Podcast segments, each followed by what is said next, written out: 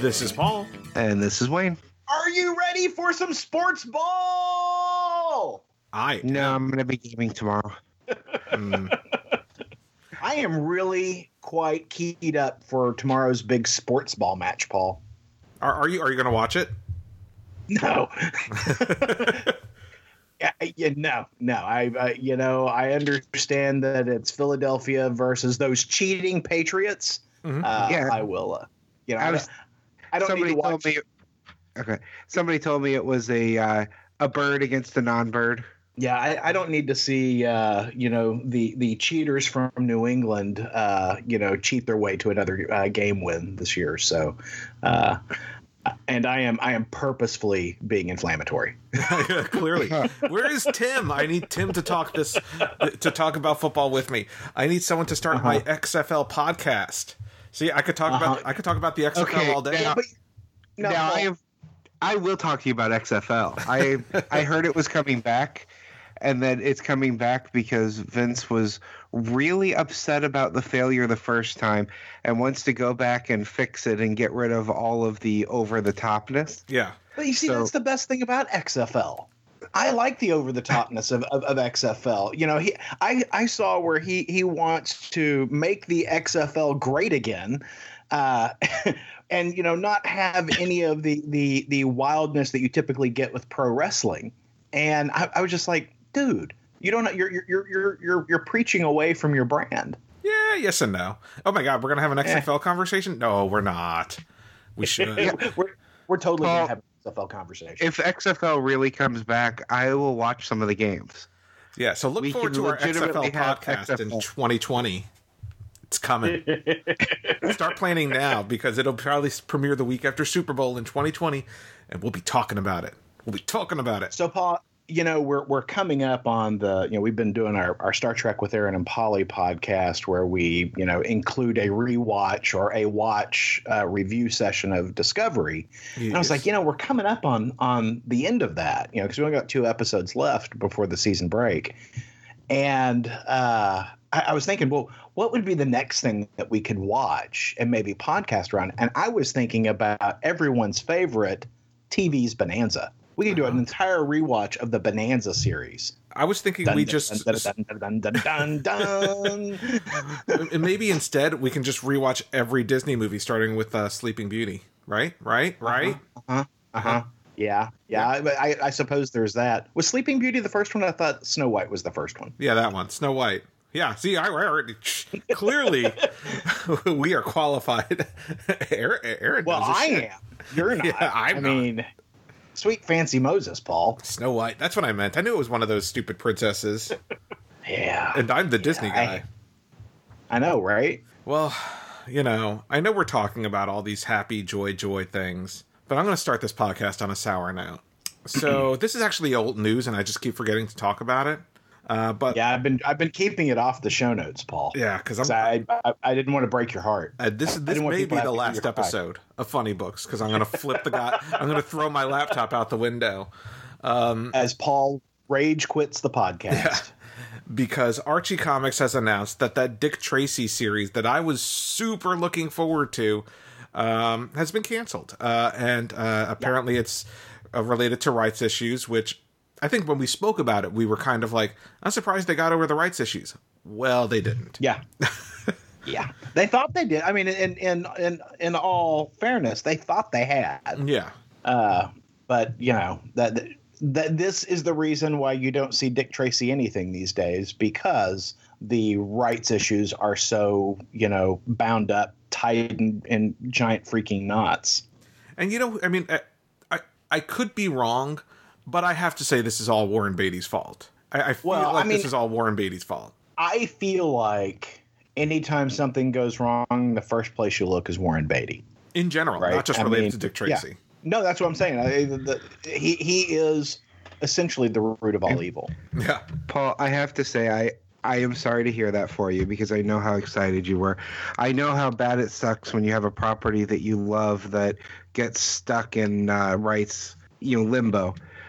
Batman 66 was mine, where I wanted it on DVD for years, and it was in that rights limbo of Yeah. they couldn't release anything property wise until recently. And I bought stuff like crazy once they could, but it's frustrating when you know it's out there and you know that they could be doing stuff with it, but they can't because nobody can figure out who actually owns it.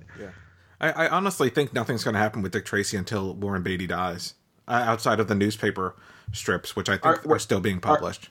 Are you declaring a fatwa on Warren Beatty, Paul? I believe I am. Because god damn it, I want some Dick Tracy comic books. I want a line of Dick Tracy Funko Pops. God damn it. Well, just think about Don't worry, good, Paul. When you kill him, you can uh, line your jail cell up with that stuff. just think of how good a movie Ishtar would have been had Warren Beatty not been in it. Right? I mean, come on. I mean, Warren Beatty is the root of all evil. I do not support your calling for a holy war against Warren Beatty, though, but I do understand it. Ah, frustrating. That's that. It's just big bummer news. yes. Wishing for the death of Warren Beatty is Paula Ponte's views alone and not the views of Ideology of Madness as a whole. That is correct. That's correct. I mean, but isn't it? No. You're j- just because you want to see Bulworth two. there are so many dangling plot, plot threads from Bulworth 1, Paul. We've got to have resolution in Bulworth 2. Uh, you know what's funny is no one gets Warren Beatty jokes, but you know we still make them. Well, in other depressing news, oh, I don't know if it's depressing. Yeah, it's interesting news. Paul, the world needs a Metropolis TV show. You need to know what Metropolis was like before Superman came to town. Before Clark, You need to know what Lois was doing with Lex Luthor prior to Superman coming to town. I, I don't know that I do. I mean, here's the thing. I'm actually not opposed to the concept of a Metropolis TV show. Um, I'm I'm more opposed to it because I've already seen Gotham and I hate Gotham, and um, you know, you have an, a Krypton show coming out. Like we we're gonna have two simultaneously running prequels to Superman without actually Superman. Like you're not making a Man of Steel movie. Like where's Superman? let's let's keep doing Oh, yeah. Superman related stuff without Superman in it. That's So the, the- part that bugs me more than anything else. That we already have Krypton coming, which I don't think looks good at all. Oh, I'm so excited for Krypton. And now we're getting a small or a Metropolis TV show as well. One show without the character that makes this an imp- a relevant setting is already a lot. Two shows without the character that make it a relevant setting? No. Stop it. I just imagine that there'll be lots of scenes of like, you know, Clark visiting Metropolis, you know, somebody who looks like Clark visiting Metropolis on a family vacation. You know, there'll be those Oh, yeah. kind of little, you know, carrots and Easter eggs. It it sounds more like a mini series to me than it does an ongoing series. And I'd be totally And fine with that. Yeah. But this is uh, this is uh, slated to air on, DC Nation, the DC streaming Streaming service. service. Mhm. Yeah. Yeah. Yeah. Uh, I I'm not altogether interested in that. Here's the thing: if it is a miniseries, if it's a six-issue miniseries that maybe the last two episodes involve Lois going to Smallville and investigating, you know, the the this the sightings of you know the super being or something, I, I'd be okay with that. I just I don't necessarily want f- five to eight seasons of uh, a Metropolis TV show. You know, I don't want to see Lois and Lex bang it out because you know they're going to go there with it. You know, I mean, it just seems like unnecessary to me. No, I'm completely with completely with you there, Paul. If they make this a mini series, I'm all on board. Yeah, I mean, Yeah, no, yeah. Yeah. I, I, again, six issue, six episode. I'm, I'm. You know what? Then my tune changes, but they're they're just calling it a series, so it could be anything. Um, just you know, because I, I don't think Krypton is intended as a miniseries, but that's set generations before Kal El anyway. Well, as uh, David Bowie might say, I understand that there are some cha cha cha changes coming up in Action Comics 1000. Cha cha cha changes. I, I can't do David Bowie voice. That's as far as that's as much as you're gonna get. um, yes. So uh, Action Comics 1000. So you know it has been announced well a while back it was announced that there would be two versions of action comics 1000 there was going to be um, an actual action comics 1000 featuring uh, the debut of brian michael bendis on dc comics. There was going to be a bunch of other creative teams dan jurgens pete tomasi pat gleason all those folks. Um, and there would be a hardcover called action comics 1080 years of superman. Uh, now apparently it has been announced that uh, now the the the um hardcover was also going to feature like lost art from uh, Siegel and Shuster, uh, or a lost story from Siegel and Shuster, a bunch of you know like classic tales of Superman, and so um, to avoid confusion and to I guess hurt their sales, be, uh, they have changed the name to just Action Comics: 80 Years of Superman. Um, now I will say, with that in mind, I don't know that it's going to sell as well, right? You say Action Comics 1000 people are going to buy it. You just put right. Action Comics 80 Years of Superman, then it's basically another hardback that's just the yeah. greatest tales of Superman ever told type thing. And you, yeah, it just looks like every other tabletop Superman book, right? Yeah. Hey, uh, while we're talking about tabletop Superman books, uh-huh. uh, along those lines, I got a late Christmas gift a week or two ago. I got 75 years of DC Comics, The Art of Modern Myth Making. Uh, I've got that book. It is gigantic. Yes, it is huge and beautiful. I mean, this thing is amazing. Uh, you know, it's got it's got cover art from you know uh, 75 years of DC Comics and some just great observations by Paul Levitz. Uh, this is a ginormous freaking book, and, and I just absolutely love it. It's oversized, uh, you know, kind of like we, the the um, uh, omnibus editions. Really nice. It's a it's a great tabletop book, and I, I've been really enjoying thumbing through it. So big thumbs up. Yeah, I'm not familiar with that one. Yeah, I it's got gorgeous. that as a Christmas gift as well. I'm very happy it this, with it. Did you get it this year? Yes. Uh, it's gorgeous, I, and I had not seen it before. Uh, but yeah, no, it's a great book. Great book. Big thumbs up. I, you know, as someone who is not so much into the print media any yeah. longer, I'm, I'm really into the digital stuff. This is just gorgeous. Yeah, some of those big books are really. I mean, they look good on the shelf too. Right.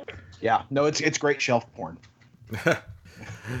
so I had mentioned uh, Bendis would be making his premiere for DC Comics in the pages of Action Comics 1000. Um, well, this week uh, DC had an exclusive in, or Bendis had an exclusive interview with Forbes, uh, where a bunch of where his basically Bendis's plans for DC were revealed. So Action Comics 1000 is going to basically be the uh, concluding run for both Jurgens and to uh, and Pete Tomasi. No. Yes. Yeah. Uh, and so after Action Comics, Bendis will be doing a six issue weekly miniseries titled Man of Steel. Um, that's based in the in, in the lines of the John Byrne run of Man of Steel when they reintroduced Superman after Crisis on Infinite Earths. Correct. And yeah. So it's same basic premise, you know, basically reestablishing the origin, um, you know, leading up to a but you know, planting plot threads, much like Geoff Johns did in his Secret Origin book, much like John Byrne did in his Man of Steel series. You know, all of them kind of redo the origin and then you know plant well, seeds for their run. And there's really a lot here to do, right? Because we we have meshed the. Uh, the Convergence Superman, who's a holdover from pre Flashpoint Superman, right, mm-hmm. into the new 52 Superman. So there's a lot of weeds to eat uh, yeah. in the, in that six issues. So it does seem like a timely uh, reestablishing of what's canon versus what's not. Agreed.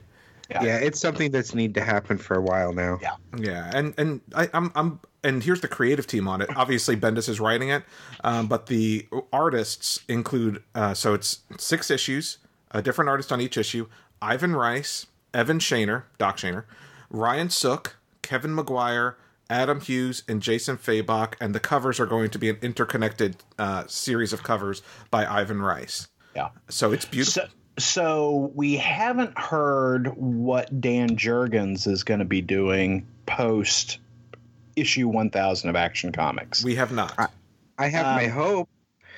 My hope we, is that they'll bring Booster Gold back with the we, current Superman story. We know that Patrick Gleason is going to remain the artist on Action Comics because uh, we've seen him in solicits, I guess, for issue 1001. Yeah. we haven't seen confirmation of this, but word on the street is that Pete Tomasi is going over to Detective Comics. That's the rumor, yeah. Yeah. So after this six issue mini, so Action Comics 1000 is due out in April. Then we'll go into Man of Steel. After Man of Steel concludes, Bendis is taking over both Superman titles. Superman will be drawn by Ivan Reis, will be starting over with issue one, and will be an action focused title. And he'll also be doing Action Comics, which will start with 1001, which will be um, more character focused on Clark Kent's day to day life at the Daily Planet with art by uh, Pat Gleason. So um, Interesting. Some, I was about to say I don't like the idea of Bendis doing both books, but if one's focused on characters and one's on action, then I don't have such a big issue with him doing both. You know, I'm I'm sad that we're losing Jurgens. I'm sad that we're losing Pat Gleason.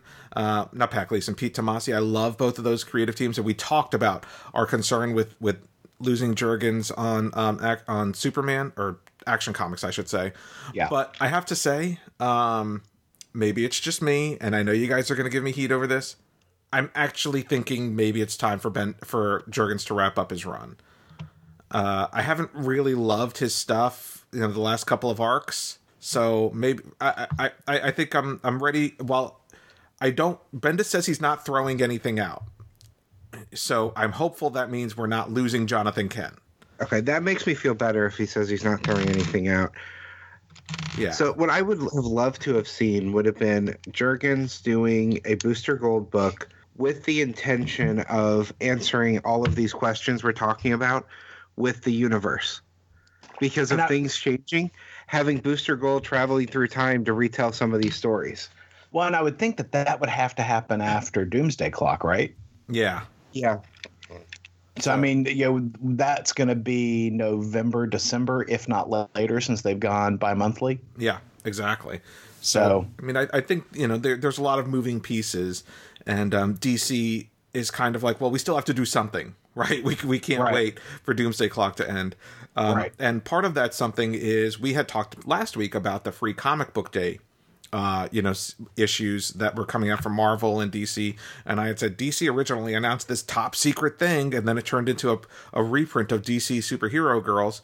Well, now the actual uh, thing has been announced, and instead of releasing it on Free Comic Book Day, DC is releasing DC Nation Number Zero the Wednesday before Free Comic Book Day, um, and it is twenty five cents in print or free digitally, and it's three stories that base that are setting up the uh, large uh, the big stories that are coming to come in their main titles. Um, the first story is a Man of Steel prelude by Brian Michael Bendis, and coming out of retirement, Jose Luis Garcia Lopez. and that's pretty damn hot. Yes. I, I love Jose Luis Garcia Lopez. Yeah. Uh, I've got I've got a, a book on my shelf of his Superman work. Uh, uh, it, his, art is just beautiful. It is And if iconic. that and if that name is not ringing a bell with you, uh, you would recognize the art. Yeah, literally go and buy any Superman tin that you put up on Uh-huh. your wall, or Yeah. go into Target and look at any Superman merchandise or Justice League merchandise. You've seen his art. Trust me. Yeah. Yeah, it is just gorgeous. Um, in addition, you'll have a prelude to Justice League No Justice by Scott Snyder, James Tynion IV, and Josh, Joshua Williamson. And you will have um, Tom King doing a Batman story uh, that features the Joker becoming aware of Batman and Catwoman's impending nuptials. I'm pissed off that they that they spoiled that, Paul. Yeah, I mean it's on I the cover, so even if you know if, if they had just released the cover, you'd see it. Yeah, just that's annoying because you now you know what the threat's going to be running through the summer. Yeah, It just would have been nice to find that out in the page of. But I'm I love when DC does these kind of specials. Like you know, do you remember like the the Superman ten cent special?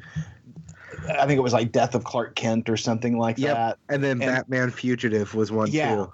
And those were those were great books and launched into into terrific storylines. I love it when DC does this kind of thing. I agree. And so And I think it's I think it's great that they're do, that they're making it available free digitally. I think that's part of the problem with uh, Free Comic Book Day. I understand that it is a day to get people into comic shops, but but when they bury important stories in Free Comic Book Day, they make it really hard on you to find that digitally later on. Yeah, agreed. And so I'm I'm I'm I'm glad that DC's doing this. It's a bummer for the you know the the organizers of Free Comic Book Day. It does show that DC clearly feels that releasing it this way is more effective than releasing on Free Comic Book Day. Uh, yep. But as a fan who reads his comics digitally, I agree. I'm going to, yeah. Uh, you know, I, I, I am going to Free Comic Book Day just to pick up the Marvel books because I want to see what those are. But I would not if they just released the damn things digitally. Right. Um, Honestly, I go to Free Comic Book Day at this point less for the books than for seeing what's going on, seeing I, what the stores are doing because the books will end up coming out digitally and I'll read them that way. I'm going to guess it's been three, maybe four years since I've been to a free comic book day. It's, uh, you know, it's, I, it's, it's funny. I have comics from free, last free comic book day that I, I picked up and never bothered st- reading. Yeah, that you still haven't Same read. Here. Yeah. yeah. Um, it, it's, but this one I would read. I remember when, um, when Marvel did, Marvel seems to really launch their their big crossovers on Free Comic Book Day. So I'm going to pick up the two Marvel books. I would pick up DC Nation if it was released on Free Comic Book Day, but like I said, I actually prefer this method of releasing it. And thank you, DC, for understanding that you can release a regular size or oversized, I don't know what size it is, comic book for 25 cents. Because I got to tell you, freaking Marvel Legacy releasing as a $6 book, um, you know, they, they just don't seem to learn their lesson that DC, you know, they released DC Rebirth, which was an 80 page book for, I believe, $1 the initial printing. Yeah. If you're b- kicking off one of these big things that's going to be cross line, make it cheap to get people on board. Yep. Yeah. Well, and so DC is nearing the conclusion of their current big crossover storyline, uh, Dark Nights Metal, written by Scott Snyder, art by Greg Capullo. Um, and so you we, we've got issue five finally released this week. There is a, a it looks like another tie-in to kind of uh, satiate us until the final chapter has been released, uh, called Dark Nights Rising: Wild Hunt. That comes late later in February. So, Aaron, Dark Nights Metal Five. What did you think? I strongly disliked this book. I did too. And I don't know yeah. if it was because of the delay and I just need to reread issues one through four, but I was rather lost and I've read yeah, I, every damn metal book there has been. So I, well, and I think that it's it's got a lot of things going on. One, you know, they they've lost their momentum in the story because of the delay, but I think it's also for the fact that largely I think this book could have been boiled down to three pages. Um, I don't think that this issue was entirely necessary. Um, I don't think enough happens in this book uh, to warrant you know the the you know 32 pages and some uh, some of that's the Impossible Men preview. Um, yeah, I, I, just don't think enough happens here. I, I it's uh, just a continuation of conflicts that that happened in the previous book, and I truly, I mean, based on what I read here, I felt like the big issue is that Wonder Woman finds the mace, and she does get a couple of nice moments in this book but the rest of it I just couldn't care less about.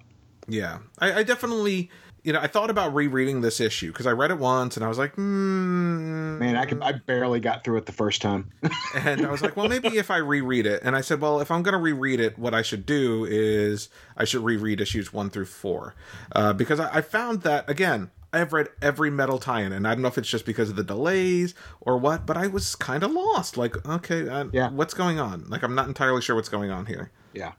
So I, I it's it's a bummer. It's still you know the the art. Uh, I, I enjoyed the art and I enjoyed moments of the book, but as an overall story, I, I like I think Wonder Woman's piece of the book was the strongest piece of the book. Absolutely, by far. Absolutely, I, I I agree.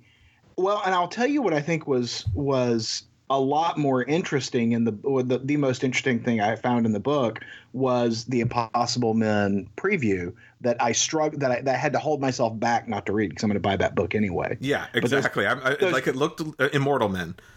Yeah, I'm sorry. Yeah, Immortal Men. The uh, the preview pages look fantastic, but uh, the I really did not care for the Batman Superman stuff in this book because it just felt like we were beating the same horse that we did in the previous issue. Yeah, you know where Superman's lost. Issue, you know. Yeah, where Superman's lost hope and Batman's trying to help Superman find his hope again. Whereas, you know, it, it's that converse because Batman had lost his hope before, and now that the the tables are turned, and I'm just, you know, ugh, I.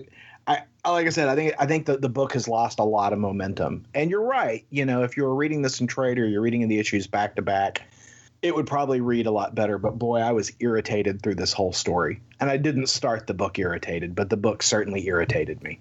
Yeah.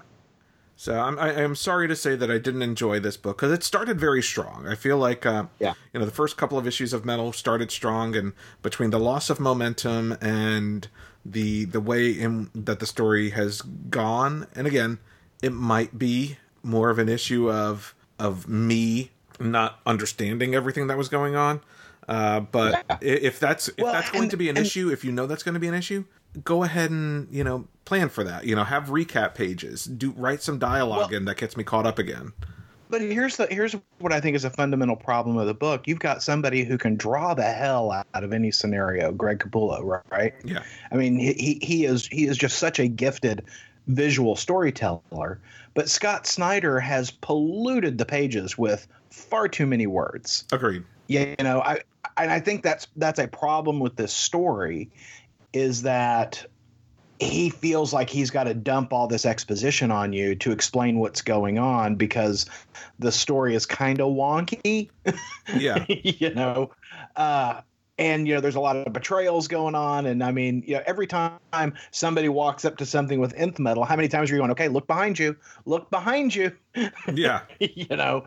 Because every time somebody finds something somebody whacks him in the back of the head stabs him with something you know, uh, because they've they've led the bad guys right to the thing. Yeah. Um, it's a frustrating book, and and it the the manner in which Scott Snyder is applying the text just seems too much. It just seems like there's there is far too much uh, exposition. Like, you know, the Batman who laughs has got this gigantic monologue that runs in the middle of the book while he's, you know, uh, after he's beat down Wonder Woman and I, I hated that entire monologue. Yeah, it just seemed excessive. I and and I know that's part of metal. I think that's part of the hallmark. That's why it's called metal, right? It's one of the reasons it's called metal because you know it's got the double meaning of the nth metal in the books. Plus, it's metal. and, and, I get that, but I, it's just the exposition was just far too much in the book. I, I, feel like that, that, that it should have been nuanced a bit more. Agreed. Agreed. And if, and here's the thing: if you're not going to be nuanced, then just fucking commit. Like yeah. you know, give me a heavy metal book with with crazy shit going on constantly. And I and I get that. Here's the thing: if you wipe out all the words, I feel like that's what this book would look like. I feel like the words are getting yeah. in the way. I do. I, I feel like exactly. In fact, there there is so much narrative text on these pages that you're like, man, you can barely. Some of the some of the panels are so obscured by text, you can't tell what's going on. Yeah. You know, his effort to explain what's going on is wiping away uh, Greg Capullo's visual narrative, yeah. and I, that drove me crazy in this book because I'm just watching this whole line of dialogue run run from the top to the bottom of the page. I'm like, Jesus Christ, stop that. Yeah. you know, when you've got a when you've got an artist like Greg Capullo who is just so tremendously talented, and not to say that Scott Snyder isn't, but when you've got somebody like Greg Capullo, get out of his way. Agree. You know, let let him let him draw the story. And I, I just don't feel like he's done that enough. I feel like he's com- I feel like he's competing with his artist as opposed to working with his artists. I agree. Well, on the flip side of that, there's another book that came out this week, part of that new age of heroes that they say is spinning out of Dark Nights Metal, but I'm not entirely sure how it ties in yet. Maybe I'll know more when when Metal number six comes out. Um, the Silencer number one came out this week, written by Dan Abnett, art by John Romita Jr. Um, you know, I know no one else picked it up because the John Romita Jr. art, and I have to say, uh, you know, this is kind of something we have frequently said in regards to Romita's most recent work. The story is the strength here. Um, Dan Abnett does did a really good story. I, I, in fact, I enjoyed the book quite a bit. So the the story of the Silencer is that this is either a hit woman or you know, there's still a mystery as to what she, she's like a super powered hit woman, and she's called the Silencer because she can create a dome of silence around her uh, in order to commit her crimes so that no one else can hear them, kind of thing.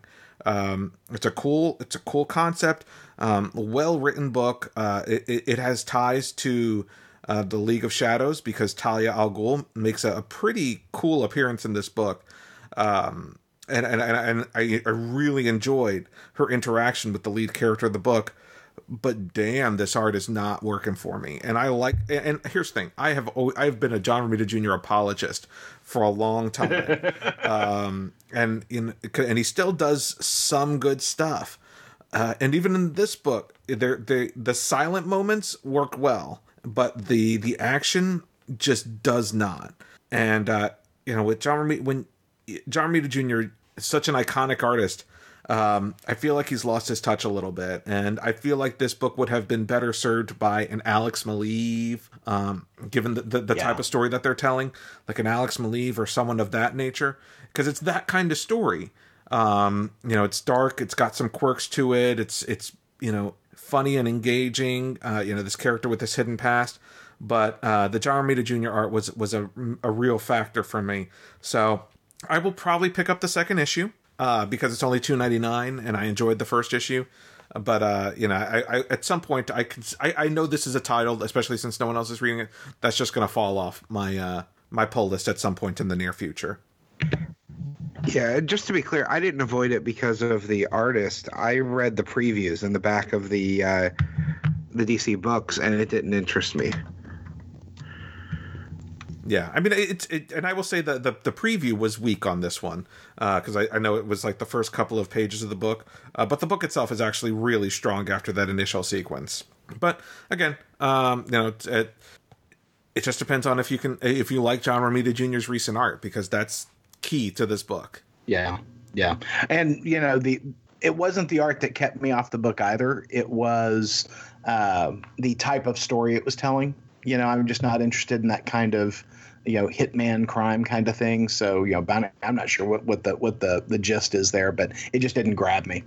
Yeah. So, so, th- so this is I now my second. I didn't book. hop into it. Sorry, this is now my second book that I'm picking up in the New Age of Heroes, and uh, you know both of them have been rather mediocre. Uh, you know, I, I, I while I I damage was fine, and silencer was fine, but neither of them were like woo, damn. Um, I'm yeah. hopeful. I'm still hopeful for the Terrifics though, because you got fricking Jeff Lemire. You got uh, is it Ivan Rice doing the first the art on the first arc? I think so. Um, and well, and, and and then Immortal Men looks fantastic. Yeah, and you know, so I mean, the the books that I'm excited about in this new series of comics uh, haven't come out yet. So you know, I'm I'm still very optimistic. I knew I damage wasn't for me. I knew silencer wasn't for me. Uh, doesn't mean they're not for somebody else. They're just not for me. Yeah. But uh, I'm you know I'm excited that there that there looks to be a couple of a couple of gems in that series that that are you know preaching to Aaron. So yeah. I'm looking forward to those. Well, what I find interesting is, you know, I mentioned that Ivan Rice, or maybe it's Ivan Reis, I don't know, um, is going to be taking over art chores on Superman when Bendis launches Superman, and he's the key, and he's the the artist on the first arc of the Terrifics. So I've got to assume that you know I know Evan Shaner's coming over and taking over for the second arc. Um, maybe mm-hmm. Evan Shaner's staying on the book after. Uh, you know, since Ivan Reis is clearly engaged elsewhere. Mm. Mm-hmm. Well, you know, speaking of optimism, what inspired you to pick up the Flash Annual Number One this week? Two words on the cover: Wally West uh, for me, it, it was the uh, Flash War Prelude. Uh, I was intrigued by Flash War, and then I looked at the preview pages on Comixology, and those looked pretty hot, so I, I picked it up. Yeah, that was part of it for me too. Actually, is I want to get into Flash more. I enjoy the TV show. I like the character a lot. I just haven't really read the books much, and I saw this one was a Wally West story, so that immediately makes it easier for me to get into. I picked up the last issue of Flash that came out last week because it had Gorilla Grodd on the cover. And uh, for my rant, Gorilla Grodd didn't show up to the last page. You don't put a monkey on the cover and tease me with a monkey and then hide the monkey from me until the last page.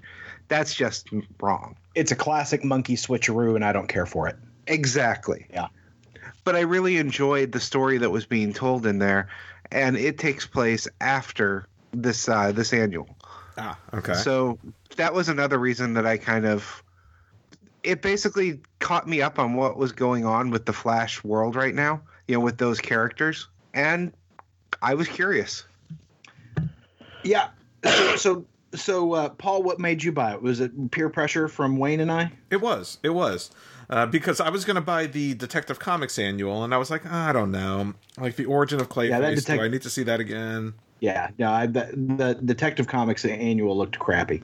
Yeah. So, and then you're like, well, I'm getting the Flash annual, and I was like, okay, well, let me go ahead and uh, and pick that up then. And I, I have enjoyed um, Joshua Williamson's arc on the Flash. I, I, have not read it consistently, but what I read, I enjoy when I read it. Um, stories like the Button and things like that. So I went ahead and picked it up. Uh, but what did you think of it, Aaron? Um, there are essentially two stories in this book. There is the story that frames it out that occurs in the 25th century, uh, and then there's the story that occurred, you know, and then so it's kind of the bookend story. It's the beginning and the end. Uh, and then there's the story that happens in the middle that's just Wally West coming to terms with, you know, being in the new 52. And I did not care for that story. Um, it was, it was, um, it just wasn't very interesting to me. And the character that Wally reunites with, I don't remember from uh, you know, prior to the new 52. So I don't know if that's just a character that I just wasn't familiar with or if uh, they made this character up. So, Aaron, I recognize the name, but I wasn't, I don't know the character either. Yeah. So I don't think this was a new character, but it's also one I didn't know anything about either. Yeah. Um, yeah, nor I. So there was there there was that for me and i you know I, I didn't bother to research it i was just like you know if you're going to have this big reunion between him and a previous character you'd think that they would have chosen somebody that you know had a little bit more resonance i do recall a a character with magnetic abilities back in the you know in a a previous teen titan story but i just don't recall that that was her. So anyway i i, I struggled with that. Anyway i didn't care for that story. Um, the only thing I did like about that story is that it does set Wally West up as a permanent res- resident of Keystone City, and I think that's long overdue. What I did really like about the book was the bookending stories, the, the story that occurs in the 25th century, where we see that the Flash Museum it has you know been you know uh, largely destroyed, and we we we determine that a murder has taken place there. That you know, uh, Eobard Thawne, you know, Doctor Zoom or the Reverse Flash, uh, has been murdered, and they track it back to Iris West, who we find out in the Wally West story had been, of course. Folks who've been reading the Flash knew this, but you know I've not been reading the Flash. But we find out that that Iris, uh, after having been captured by uh, Thawne, uh, killed him with the black hole gun, and uh, you know, in, in defense of uh, you know Barry Allen. Well, the at the end of the book, you know, it's like you know, even though Iris West is a pinnacle, foundational part of the Flash family. Murder cannot stand. We've got to send, you know, our you know time cops back to, uh, uh, you know, bring Iris West to justice which of course is what's going to set off Flash War, right? Um, I liked that part. I also enjoyed the reveal that the guy who's sending these, you know, time cops back is, and the time cops are the what's that? What's their name again? The oh, because they weren't the they were based off of the Rogue. Yeah, they're yeah, based they're, off of the. So it's like, and it's Commander Cold and you know all those guys, but uh, I can't. remember. I thought they had a name. The Renegades. Maybe I, maybe I mis- Thank you, the Renegades. So you know they all go back to you know 21st century to to bring Iris back, and then it's revealed that their mission giver is actually Thawne himself, who faked his death. Well, no, um, it was Zoom. So I, I'm sorry, I get those guys confused. I do too, and that's my problem with the book. I, I, I get the freaking Reverse Flash is confused, but this is Professor Zoom, not Eobard Thawne. Okay. Yep. The big difference between the two is Zoom always wanted to make Flash a better hero. Thawne just wants him dead. Okay. So Thawne is dead. Professor Zoom is the one sending them back to go, go to go uh, fuck up uh, Flash's day and bring Iris to justice. Yeah, but what I like is they reference at the beginning at, of the book. They're like all the times that Thawne has died, like you know, clearly, you know, it uh, because of time travel. It's like, well, the guy can die multiple times, so he just of all the times that Thawne has died, this is you know I, I thought that was a funny acknowledgement. Right. Um, so anyway, I, I thought that set up for an interesting story. I, will probably read some of Flash Warrior. I'll pick up the first issue or so and see how it is. So, yep, same here. I like the. I love that Wally has his own place now and his own city and is going to move forward. Uh, I love the, you know, I love uh, Zoom being the villain, sending these guys back, but that it's going to be a group of heroes based on the rogues that the Flashes are going to fight too. Yeah yeah, I, I, my only concern is I don't want to see Wally West take a heel turn, right? They, they the way Geoff Johns wrote that character in DC Rebirth and his his his journey to coming back into the DC universe was just such a pinnacle moment of that book. I don't want to see I, I was concerned reading this book in that Wally West was like going down a dark path. I don't want to see Arsenal, you know, again with the dead cat right. or whatever. Uh, right. You know, I want to see Wally West still perform as a as I mean, the guy was the Flash for just as long as Barry Allen has been the Flash. But you know, they write him like aimlessly in this book, and so I was concerned about that. But it seems like by the end of the book, we've resolved that. Um, you know, it, now they haven't resolved his issues with Barry, but he seems certainly on the right path. Yeah, and he still has a lot of issues of he doesn't have all his memories, and other people don't remember him. But moving forward is good, especially for a character like Wally. And I got kind of a kick out of some of the some of the things in Wally's head, like when uh, he's talking about Barry, Barry says he's the fastest man alive, and he believes that. yeah, because Wally was always faster than Barry. Yeah. You know when when they're they're sitting there at the uh, the food truck park having lunch, and you know it's Wally, it's both Wallys, right? You've got Kid Flash Wally and you know Flash Wally, and then you've got Barry all sitting there eating tacos together, and it's re, you know Barry, I'm sorry, uh, uh, Kid Flash Wally reveals that Iris killed uh, Thawne in the 25th century. And of course, this is a surprise to Wally. And initially, my the I read it that he was like, "Oh my God, that's not the way that's supposed to happen." Was and was how I read that until Wally explains, you know, that's horrible that you let Iris be in that situation. And I really had read that a completely different way at first. Um, and I I wonder if there's something to that uh, that you know it demonstrates a break in the way things are supposed to happen. Maybe I mean uh, it, it's possible. I you know I didn't read it that way, but it, clearly with all the time travel that's coming into play, it's possible. Yeah, and I'm really expecting Wally to play a big part in. I want to say Doomsday Clock, but that whole storyline in general, though just the fact that his disappearance in time is related to that. If he's not a big part of that story, I will be seriously disappointed. Wait, will you write a letter? A sternly worded like a, letter. A sternly worded letter. I said seriously disappointed. I didn't say I wasn't lazy. I didn't say motivated, just disappointed. I'll come on a podcast and rant. So, Paul, we peer pressured you into picking up, uh, you know, the Flash Annual. Um, and you know, you reached out to me when we were sharing our lists earlier in the week. You're like, "Hey, what's this Motherland book on your list?" And I said, "Oh, you know, it's a it's a Vertigo uh, science fiction series. First issue just came out. I'm going to give it a shot. It looked like fun." And you're like, "Okay, well, if it's any good, let me know." And I said, "Yeah, I'll do that." So I, I, I read it Thursday night so that I could give Paul plenty of time in the event it was a book worthy of his attention. Mm-hmm. And ooh, buddy, is it not?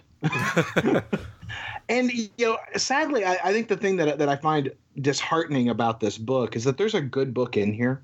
Uh, if you if you were to scrape off some of the things that that are terrible, um, the uh, the the book is set in a world in a multiverse world. So when we had contact from outside of our, you know, experience, it wasn't outer space aliens, it was people from parallel universes.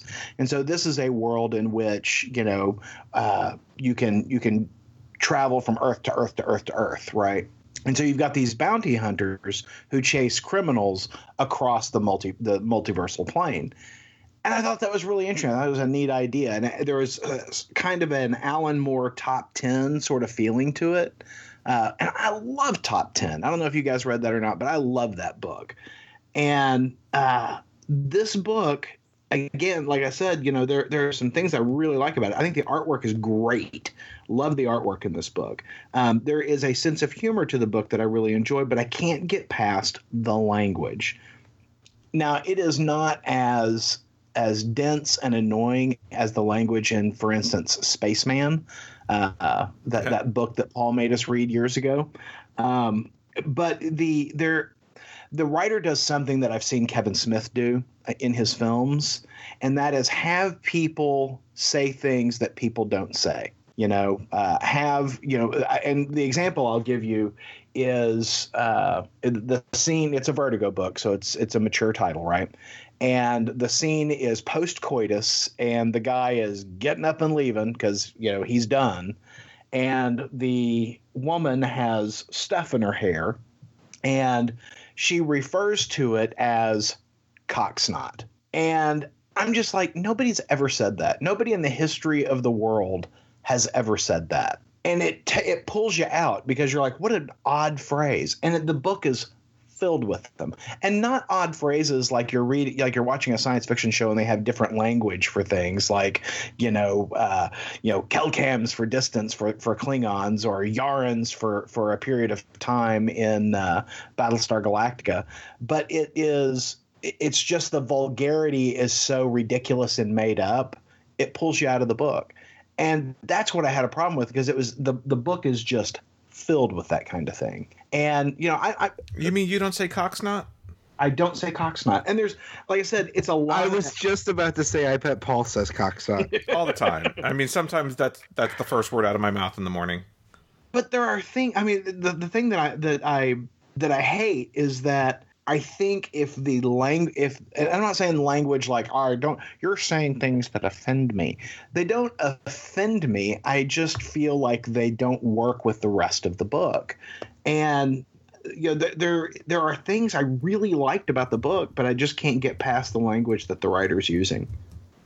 Hmm. So I, I, I can't recommend it, but you know, I I I I, I finished it I started it Thursday night and I got about halfway through it and I'm like, God, this is terrible.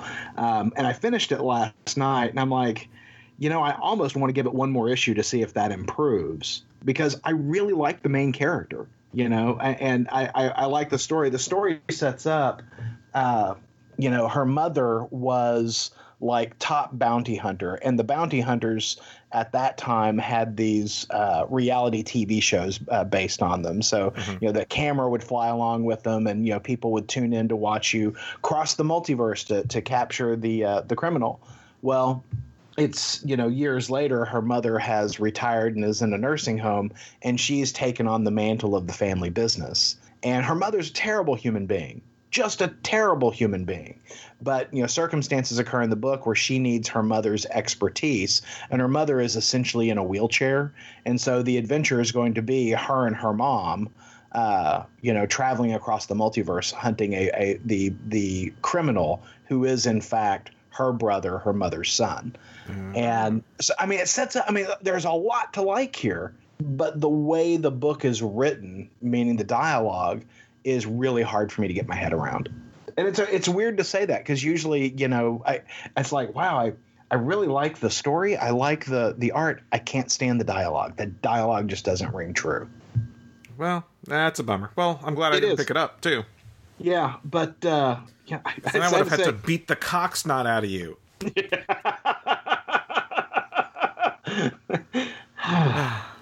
not the show title. Not no, the show not title. the show title.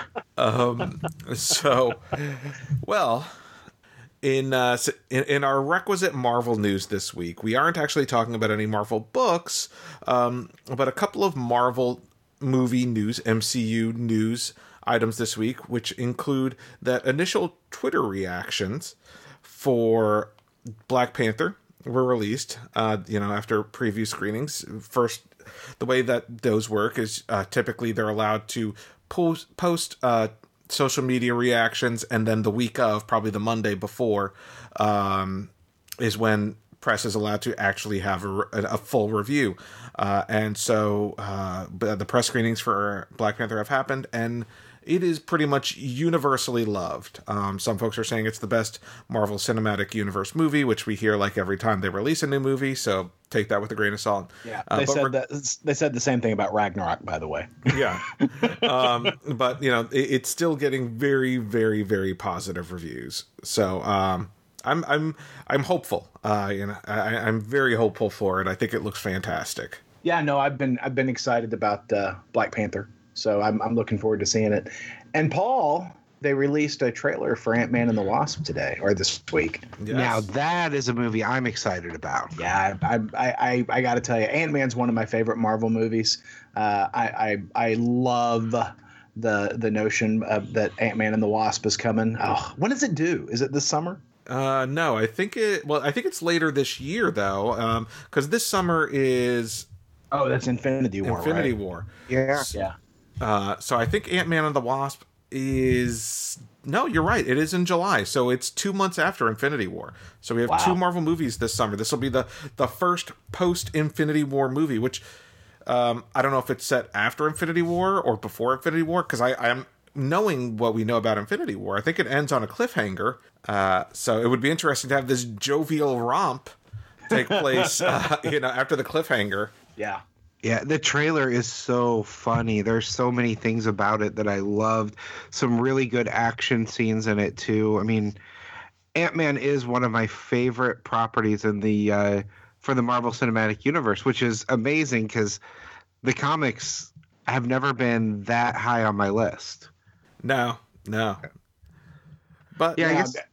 I guess the same thing's true for Guardians of the Galaxy. Well, I've loved some Guardians of the Galaxy stories. I like the movies way better than the comics. Well, I, I, I can't wait for Ant Man and the Wasp. That just looks like a whole whole lot of fun. Agreed. And considering how much the first one had a bunch of issues, getting finally off this, you know, onto the big screen, they lost directors, Yeah. that kind of thing. Uh, the fact that the final product was as good as it was, you know, uh, um, now they, without those same without those issues, I think we'll get an even stronger film with part two. Yeah, So- I'm really curious who the villain's going to be.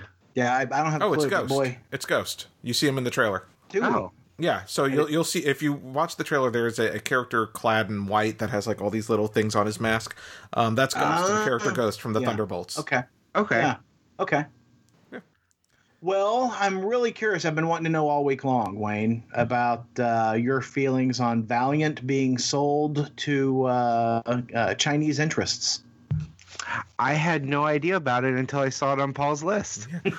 so uh, I'll, I'll give you a little bit of information. Um, Valiant was bought out full stock by DMG Entertainment. DMG is um, uh, a production company uh, that has partnered to produce movies like Looper, Iron Man Three, Transcendence.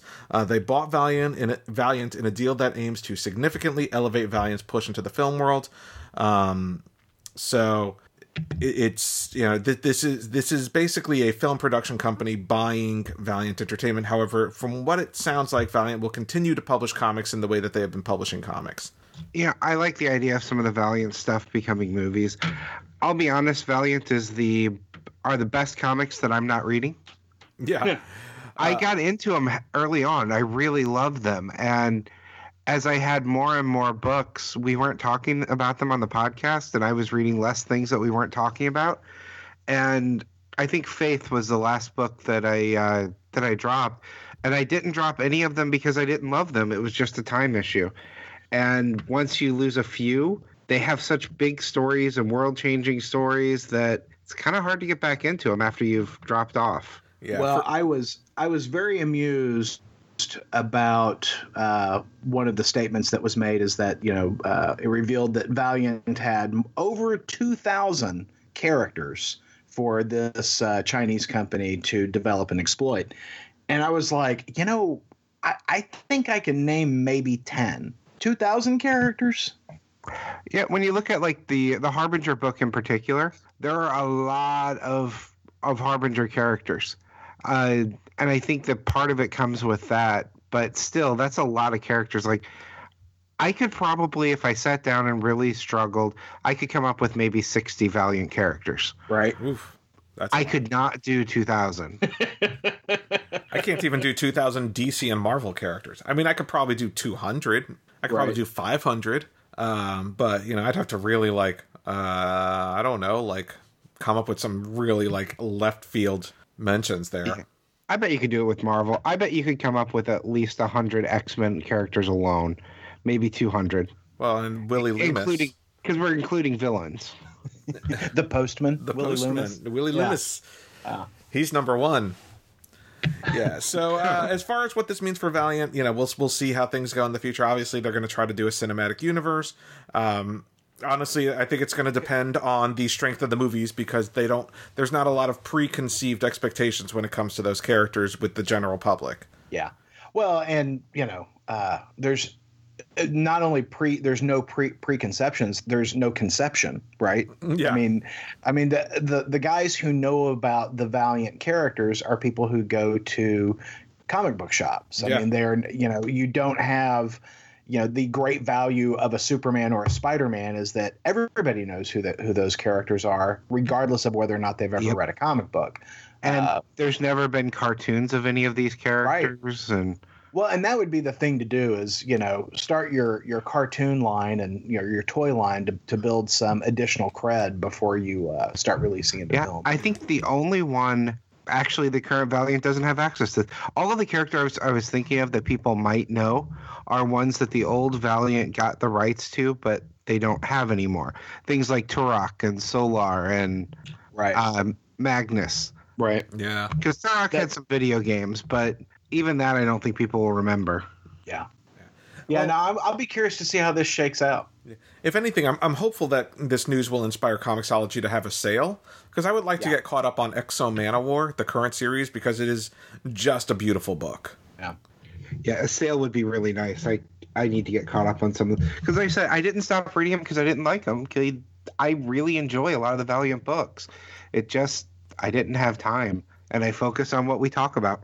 Yeah. Well, Paul, I uh, I feel like you know this being a fifth week in comics, this was a pretty terrible week for comic books. Yeah. So I'm hoping.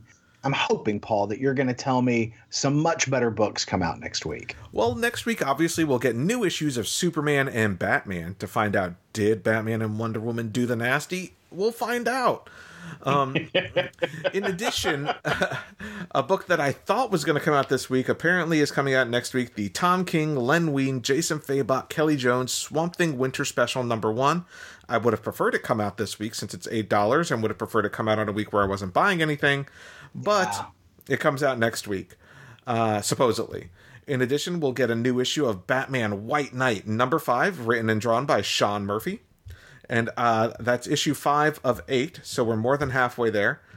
Is that hashtag Batman so white? Batman so white. um, and from Marvel Comics, we are getting Infinity Countdown, Adam Warlock number one. Um, Adam Warlock is back, reborn from the realm of the dead. Adam has come seeking the Soul Stone and the truth about what it did to him. His guide through the Infinity Quest is none other than Kang the Conqueror. Be there as Adam begins down the dark trail, sure to lead him into the heart of the mystery of the Infinity Stones. Written by Gerry Duggan. Sadly, the art is by Mike Allred, but I'll probably still pick it up.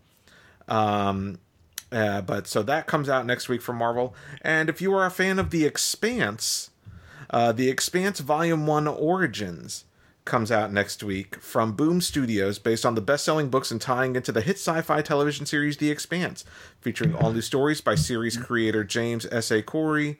Um, written by Hallie Lambert and Georgia Lee, and illustrated by Huang Danlin, collected in print for the first time. You know, on my Audible account, I just picked up the first book of the series, Oh, Leviathan it's Wake, so good. on uh, with one of my credits yesterday. So I haven't started listening to it yet, but I- that's one I should have done a long time ago. Yeah, it is so good and highly addictive. That I, there is nothing not to like in that series.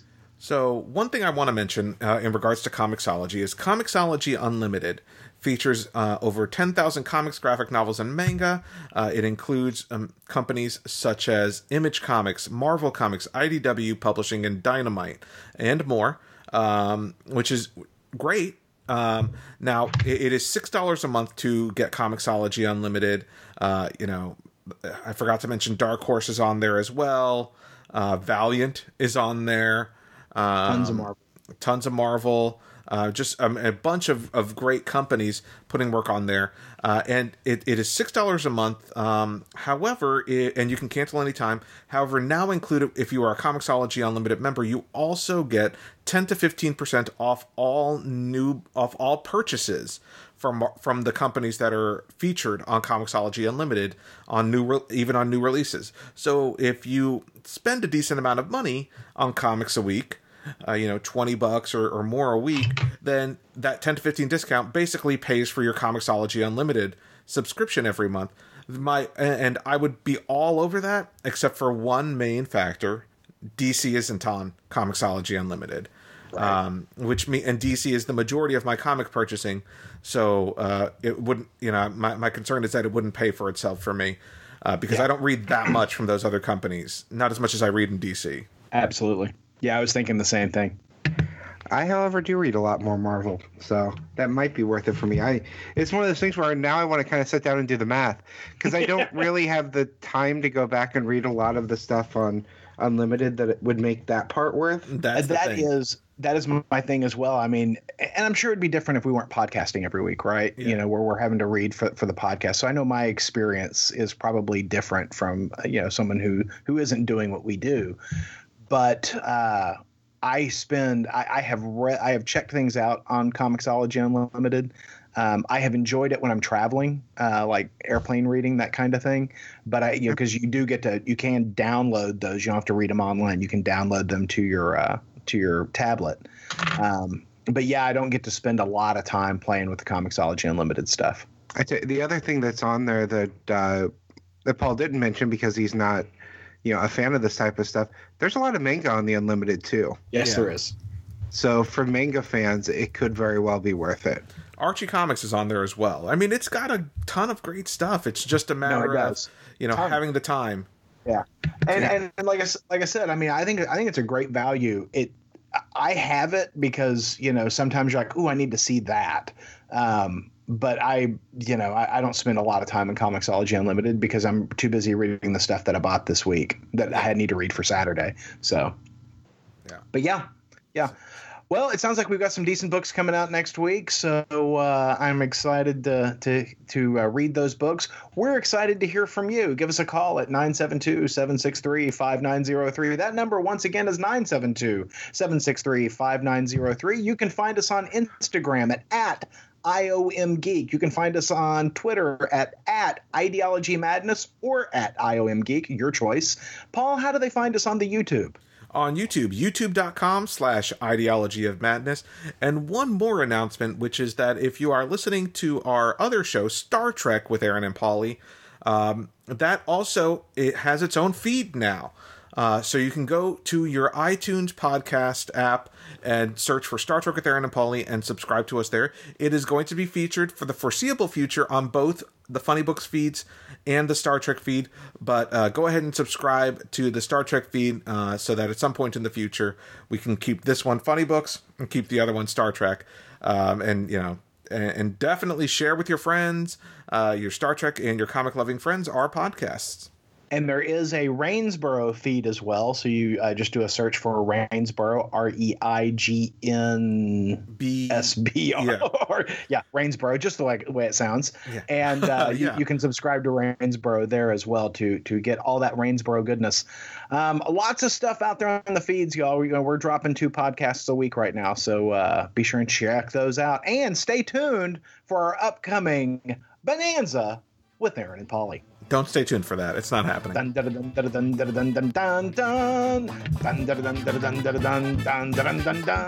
Podcast theme music graciously provided by Mark Andrew Pope. For more information, visit markandrewpope.com. Funny Books with Aaron and Polly is a production of ideologyofmadness.com. No Spider Man clones were harmed in the production of this podcast.